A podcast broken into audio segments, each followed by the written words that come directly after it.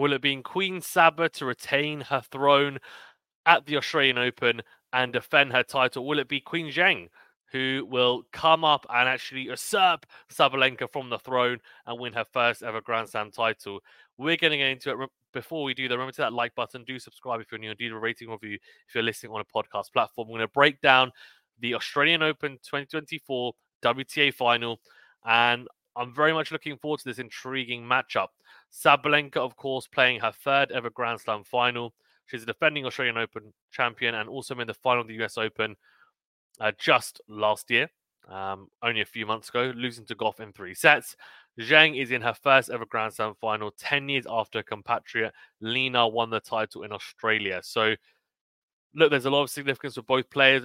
Zheng looking to make a big splash on the WTA Tour, Sabalenka looking to go back to back in Australia, and also uh, looking to, I guess, stamp her authority uh, on the tour. And Swiatek was seen as the most dominant player after winning the WTA finals at the back end of last year. Uh, Gauff, of course, won the titles of Vondrousova and Swiatek and, and Sabalenka. But if Sabalenka wins the Australian Open here, given her consistency at the slams last year, uh, she will look to, to really kick on and potentially win even more than one uh, this year, which would be impressive. So, a lot to kind of think about in this matchup, in honesty. We're going to break it down in a few ways, talk about their road to the finals first, then briefly on the head to head, talk about their styles as well. And then I mainly want to focus on the matchup. So, how's it going to look on court? What I think both players should focus on in terms of tactics. And then ultimately, I will give you guys my predictions. So, let's talk about that road to the final for both players. For Zheng, it's been pretty plain sailing beat Boulter in straight sets. Wang was a tough one to be her final set tiebreaker, won that in three sets. Dodin was straight sets. Kalinskaya three sets as well. Yastremska was straight sets. For Sabalenka, she's faced stiffer competition. Zheng's route uh, generally pretty, uh, I would say, straightforward on paper anyway. Uh, Seidel, Fruhvirtova, Tsurenko, who's a double bagel, by the way, that was just incredible. Uh, Anisimova, all in straight sets. Krejcikova, of course, a Grand Slam champion, but just since making that comment about saying she should be in with Rybakina and Swiatek and Sabalenka in the same conversation, she hasn't managed to do anything, unfortunately, for her. And Coco Gauff, uh, the US Open champion and a replay of the US Open final, of course. Sabalenka getting revenge in straight sets, an impressive victory for the Belarusian. In terms of the head to head, Sabalenka beat Zheng at the US Open only a few months back, and uh, it was a straight set victory and very comprehensive. In honesty, Zheng said after the match that uh, she really struggled with the the heaviness of Sabalenka's ball and how hard she's able to hit the ball through the court. Uh, just took her back, and she wasn't able to combat it. So at least she's got that little bit of experience from a few months ago to lean upon. She might feel uh, the nerves even more given that Sabalenka dominated so badly and it's her first ever Grand Slam, or she might be able to adjust quickly and take it as motivation to say, right, I'm going to now get one over her and show what I'm made of. So let's see. In terms of style, Sabalenka, of course, is going to look to dictate with her serve and her baseline power with an emphasis to make Zheng uncomfortable on the back foot.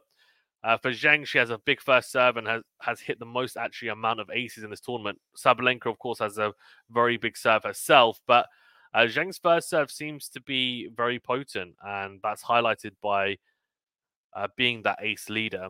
However, her first serve percentage is generally low on average, which is a big shame in honesty. She also has a heavy forehand and impressive athleticism.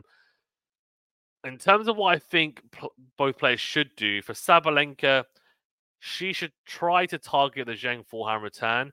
We've seen a lot of opponents doing it so far in this tournament, and they've had very success. But I'd say for the most part, it has been a clever tactic. I think you still need to have variations to the body and the backhand return, but that should be something people should be looking to go to, especially if they're going to be able to drag her out on that forehand return. Her forehand return is very inconsistent in comparison to her backhand return. I think it was against Yastremska. She'd made 93% of backhand returns and only 70% of forehand returns. Uh, so there's a big difference there, big disparity, I think, between her forehand and backhand returns. Uh, she should also try to keep Zheng on the back foot, Sabalenka, and stay patient in the rallies. Uh, Zheng has great defense, especially on her forehand. and her forehand slices an incredibly effective defensive tool. Uh, we saw it utilized against Yastremska really, really nicely. Very low over the net, finds some great depth and also just pace as well uh, through the air. So it's a really impressive defensive um, tool that she utilizes, and uh, I was quite impressed with how she is able to use it so effectively. Uh, Sabalenka, of course, you know, is going to look to shorten points, but when I talk about her being patient, I mean choosing the right opportunities to attack, and she's been very good at doing that at this Australian Open. Uh, so if she continues in the same vein, she should uh, give herself a really good chance in this match. Um, I also think Sabalenka could try and mix in some backhand slices when she can to disrupt Zheng's rhythm. Um, I think that's probably a, a, clever idea. If Zheng is starting to get comfortable in the rallies because Sabalenka is hitting a lot in, at one pace, I feel like Zheng is the type of player who really feeds off rhythm. Um, in addition to transitioning, coming forward to the net to shorten points as a tactic, I think that's important for Sabalenka. She's very good. She's got one of the best swing or drive volleys, I think, on tour, and she's, in my opinion, the best when she's looking to come forward um, and be proactive. Sabalenka is usually go to press on the front foot on the second serve returns. Uh, I think that's quite important as well. Uh, she, in my opinion, is the best on tour when it comes to punishing second serves currently at the moment. Uh, and it'll obviously add pressure on Zheng's serve, uh, and that will be a really useful uh, thing for Sabalenka to be able to do to have Zheng really second guess her serve uh, and start to really feel the pressure on it. Uh, crucial to, of course, opening up break points. Uh, for Zheng, she needs to make more first serves than she has been. It's the first serve in percentage has been so low, at times below 50%. It's just not good enough. And uh, if she does make more first serves, it puts her in, in good stead. It will help her win more free points on her service games. Uh, given she's got a big first serve, she'll hit more aces on returnables, and it will release some of the pressure and tension in those service games, especially given it's her first ever Grand Slam final. Uh, Zheng should also look to get into the forehand to forehand exchanges with Sabalenka.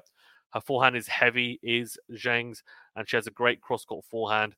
Uh, Sabalenka's forehand in the past has been susceptible to breaking down, not as much recently, but her backhand, I would say, is still uh, the more trustworthy weapon. And I actually think her best shot is the backhand down the line. Uh, Zheng, I would argue maybe it's a forehand cross court, although her backhand is very reliable as well, in honesty. Uh, but I would, yeah, I would suggest that she tries to go forehand to forehand with Sabalenka, uh, try and mix it up with uh, some pace and also spin uh, try and find some good angles. I think it will put her in a, a really good position to uh, battle Sabalenka in that instance and give her some momentum as well in the rallies.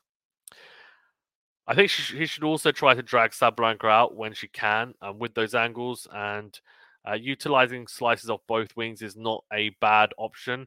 Uh, to mix up the rhythm in the rally, especially when Sabalenka is attacking relentlessly, because we know Sabalenka will just keep on going and just hammer blow after hammer blow after hammer blow. And if Zheng is feeling rushed and she feels like she's not able to, uh, you know, kind of give something back in terms of uh, a quality uh, topspin or flatter ground stroke, then I think the slice, the defensive slices could come into effect uh, and could play a really important part in that.